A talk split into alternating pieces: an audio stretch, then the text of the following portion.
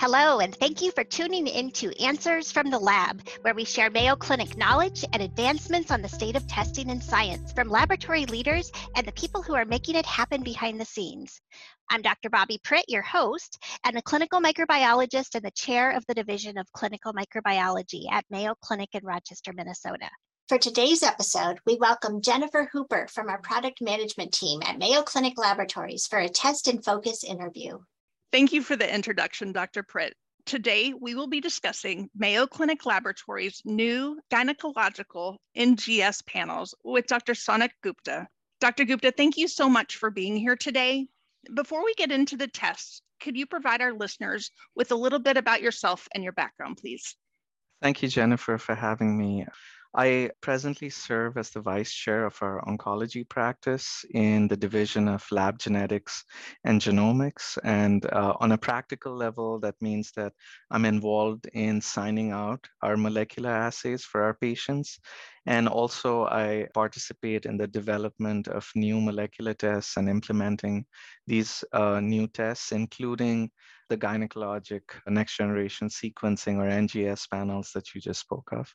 Great. I think that really kind of prompts you to be a perfect subject matter expert to really get into the details of these new assays.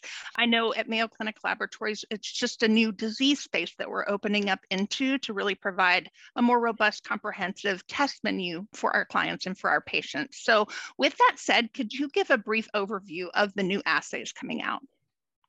Certainly. You know, as we look at our next generation sequencing offerings, most of our tests either involve single gene assays or on the other end of the spectrum, we have the Mayo Complete Solid Tumor Panel or, or MCSTP, which is our large cancer panel that covers over 500 genes. But currently, this leaves a hole in our test menu with regards to certain disease states where we may want to just test for maybe a handful of genes. And a great example of that is uh, endometrial carcinoma, where we are currently moving into a molecular classification of these tumor types.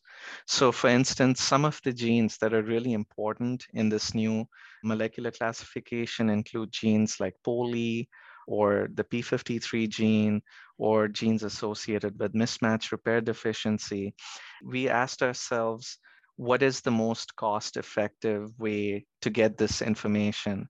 And certainly we can do our large cancer panel, which is over 500 genes and would give us this information, but we wanted to take this one step further and make a very focused, cost effective test for patients with gynecologic malignancies, including endometrial carcinoma. The reason this is important is that in the past, most of the classification was based on either a combination of morphology or immunohistochemistry. But now, as we are seeing, uh, we, we may not have good immunohistochemistry based surrogates. And so there are a large number of patients who need to be put into a certain molecular classification to understand response to therapy, to understand uh, prognosis. And we are unable to do this based on the tools that we have. And so next generation sequencing becomes important. And as we develop these panels, it helps us deliver options that are much more patient centric and much more cost effective. Yeah, I think you make a really good point there, especially that, you know, kind of the landscape is moving toward more molecular markers, and those being kind of the pinpoint of the classification, and it's no different in the gynecological space. Can you talk a little bit too about? I hear we have both an ovarian and a gynecologic panel that'll be coming out in the new subset of tests. Can you talk a little bit about those? Certainly. So as, as we went about developing our tests, we got a lot of feedback from our stakeholders, whether they were gynecologic surgeons, medical oncologists, or pathologists, and we made note of everybody's needs in terms of what types of genes should be included.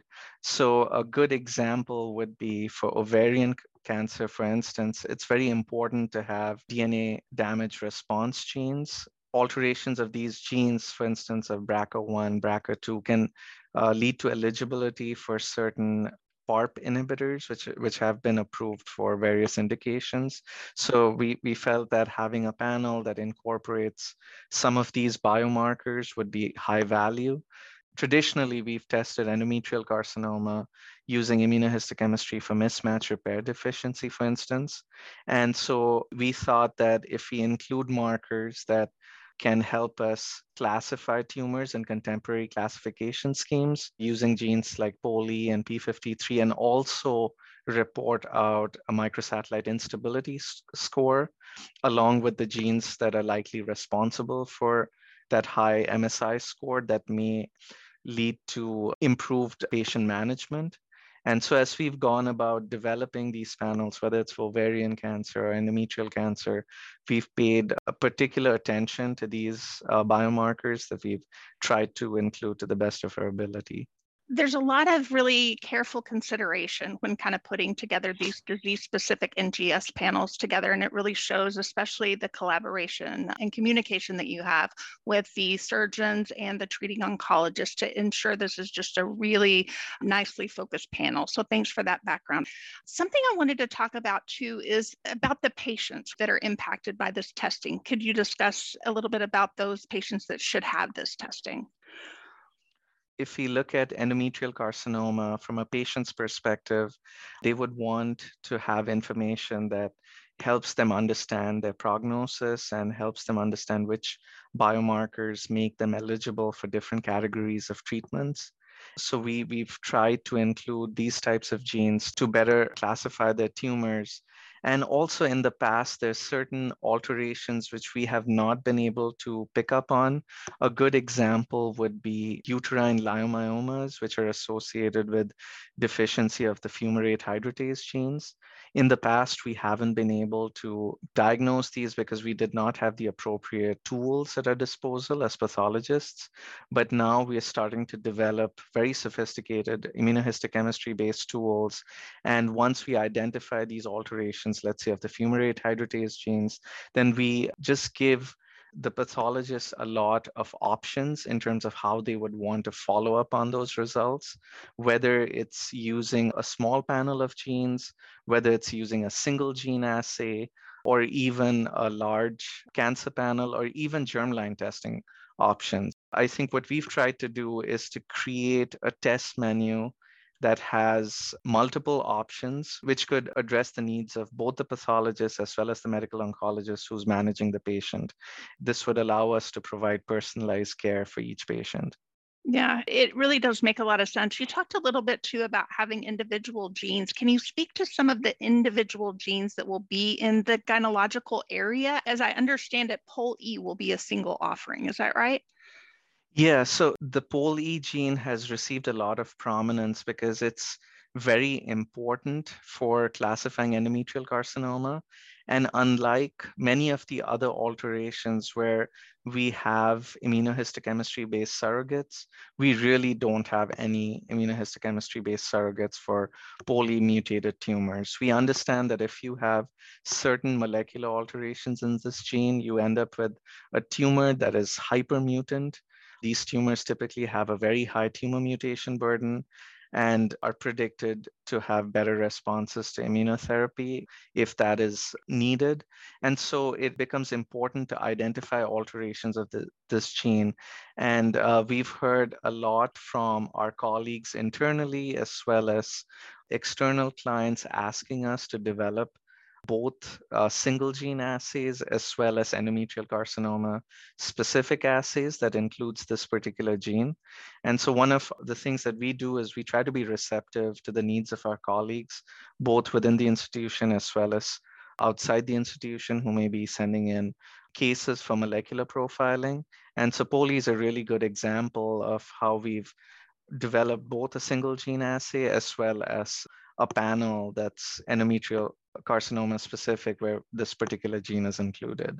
Yeah, I would agree. I think this really does illustrate um, kind of the, again, the receptiveness to what is needed for the needs of the patient, because that is at the center of what our clients and our other hospital institutions that we work alongside are really looking to get to. So thanks for that. I really appreciate you providing your time today to be our subject matter expert. Is there anything else you would like to add that maybe we haven't touched on in this discussion? Yeah, I think the one thing that I would uh, emphasize is that the base chemistry that we've used to develop these panels is something that we have the ability to modify in the future. And why that's important is, let's say today it's POLE, but let's say six months from now, if we start hearing feedback that we need to add some genes that are not included in these panels, then we would always have the ability to go back and modify these tests and make them more tailored to our patients. And the focus ultimately is to have the best test for each patient. And again, going back to the POLE example, one scenario would be that an oncologist wants this particular piece of information and they could certainly order a large cancer panel type test with over 500 genes that would get them this information, but it might be more expensive. And so we want to make the right test for the right context for each patient. And in this case, a single gene assay may also suffice and be a lot more cost effective. We're trying to deliver on these personalized options for every single patient. Yeah, I do think it bears repeating that there is a lot of forethought in looking at these as both individual genes and big panels to make sure that there are cost effective options for all patients, whatever their needs are as it goes through kind of their care continuum. So I appreciate that, that additional perspective. Thanks again, Dr. Gupta, for your time today. We really appreciate you breaking away from the lab for a little bit to have a conversation about these really important tests that we're really excited to provide to our patients. To learn more about the new gynecological panels by NGS at Mayo Clinic Laboratories and how to order for your institution, please visit mayocliniclabs.com.